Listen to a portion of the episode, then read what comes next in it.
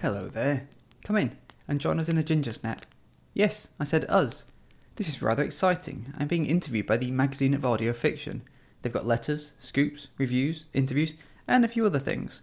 I'm sure they're here today because of my sterling work in promoting podcasts. Isn't that right?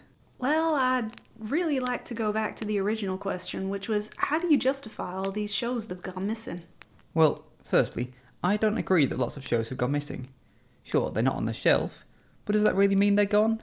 Some child could be running around with the show still in the library, so that isn't lost. And children aren't allowed to borrow shows, so if they've got them, it's not a problem. But if you look at your shelves, so many shows are gone. How do you justify that to someone who comes in here and wants a show about, say, rival funeral directors? I think it's important to recognise that we didn't lose things first. The first vanishing was in the non fiction library. They had the Youngle Encyclopedia, a great book, really great book, and those truthers lost it. You, you- you say truthers? What, what do you mean by that? So look around you. All of these shows, they're fake shows. They're all made up, totally untrue. They've got vampires, zombies, even this one about reading the brains of dead people. It's amazing! But do you hear about these shows in non fiction? No, no, it's all true facts. Truthers. People who only want to know exactly what happened, when it happened, and where it happened. How sad is that? No imagination. And the cost to the library's budget? Having to replace all these shows? Here, look at this graph. You see that? That's a graph of late fees owed relative to time. You see how our graph is so much higher than everyone else's? But that's fees owed as a proportion of the shows you've lost. I'm talking about how many shows you've lost relative to all the shows you should have and what You- that you- means for you your- can't do that. Look, we've got a huge amount of money owed to us. When that comes in, we're going to be the single biggest contributor to the biscuit fund. Biscuit Fund? But but that's only if they pay the fees. At the minute, it's just more shows out the door. How do you check that they'll bring them back? Well, we don't want to put people off from coming to the library, so we don't check every time that they owe us a show. That seems mean. You can check too often. It's all in the manual. Manual. What what what manual? The one over there on the desk. I suppose you haven't seen it yet. I got the best expert in the library to write it this week. He listened to most of the backlog of a tentacly horror show while I he did it. And how do you tell someone that the show they want isn't available? How do you look someone in the eye and tell them that the show's gone away and maybe it's never coming back? Listen, it is what it is. Sometimes a show is just gone. It tends to be one of our older shows. They don't have the newfangled do not appropriate label on them. But it's under control as much as we can control it. Under control? You're you're losing shows every day. but we're also gaining shows. See? There's all these new shows here, or at least these trailers. People keep sending these to us. People trust us to look after them. And if they keep making new shows, the numbers will go up again. Just on their own. It's a shame they put these really ugly stickers on them though. They hide half of the cover. I don't know who puts them on there, but they must really like these little square copper labyrinths. Have to tip them all off before I can put them on the shelf. And your bosses go along with this? Oh, you don't want to listen to them, especially the director. Pay attention to the real listeners, who all say the new system is great. Like this person here. I bet you think it's wonderful, right? That's why you've come in to listen to these five trailers. Here, let me cue them up for you.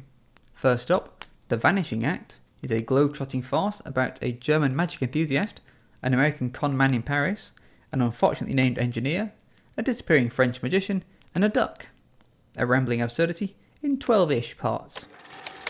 Paris, 1699, a time of civil unrest, non hair related salons, and the most innovative stage magic ever seen in a union house. You know, I don't know if you can tell, but the excitement is palpable out there.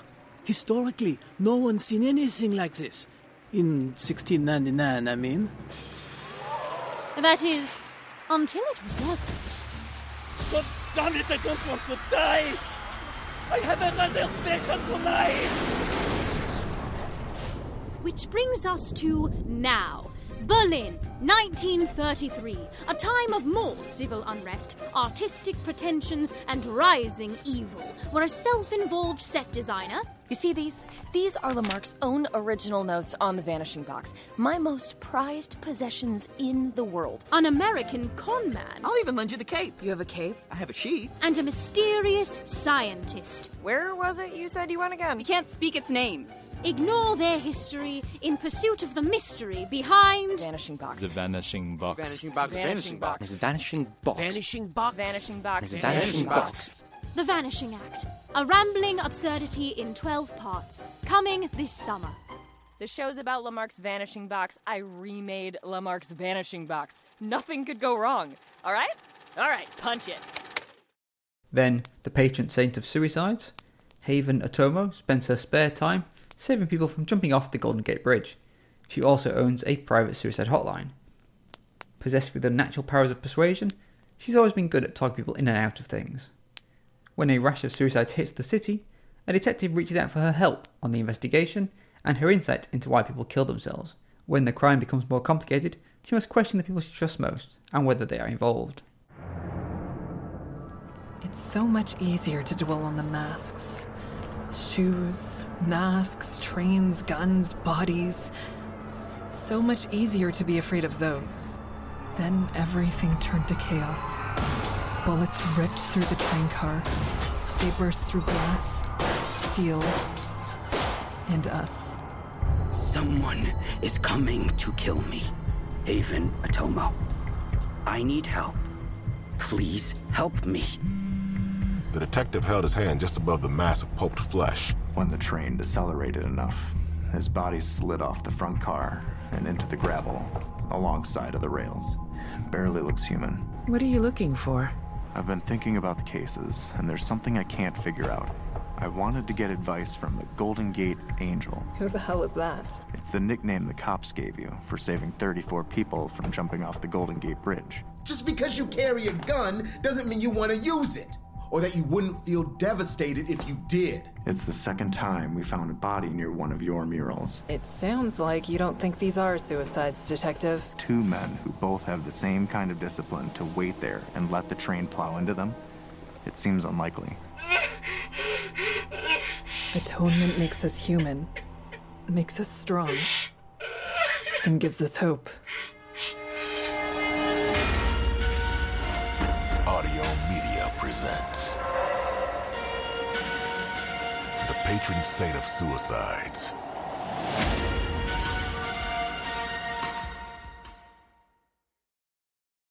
Then Three's Company have a very serious podcast taking a look at the life in the theatre, and the fact that this is constantly derailed by adventures that change genre every time is something they politely ask you to ignore. I'm writing a trailer for the podcast, Okay.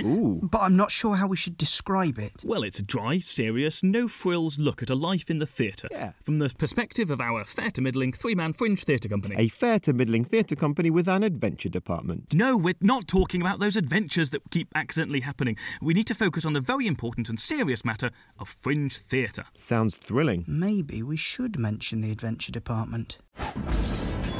Spirit, how do I defeat a dragon? Did you say, How do I meet a dragon?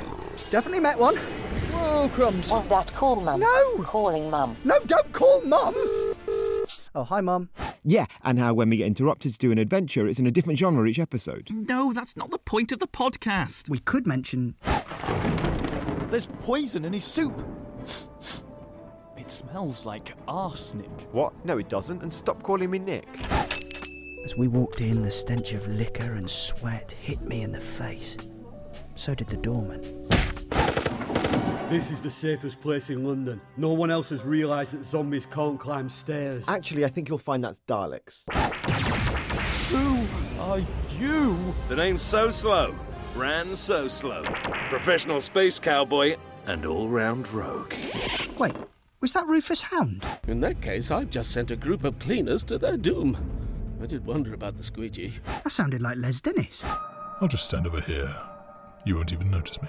And that was definitely Yusuf Kerkor. Come on, who's it going to be next? Caroline Quentin? Yes! It is I! Oh, Due to a crash spaceship on the track, we will now be operating a replacement bus service. Captain, a strange signal is coming from the hostile trader planet, your bottom. Why did you help us? cut a long story short, the end. Thanks for listening. check comms, Yaz? Roger. Yes? No. What? No, Roger. Roger just means yes. The trap was set. The game had begun. The fog's rolling in again. What? You'll never catch him out in that. Join me, Tom, Join the dark grey side. An antidote! You could save humankind! Defend Flora! Take that! And that! And that! I can't carry all these. Look out for the condiments table!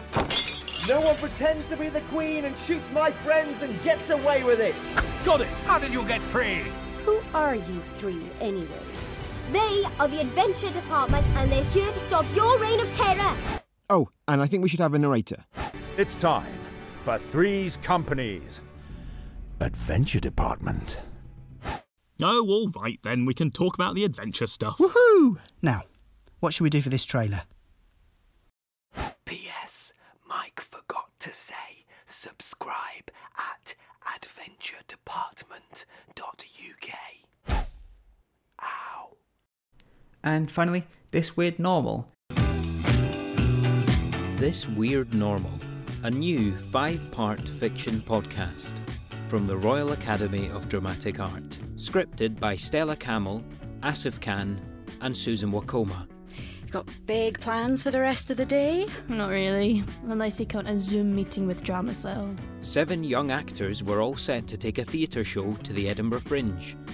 Then the pandemic struck. I think streaming the play with minimal audience could work.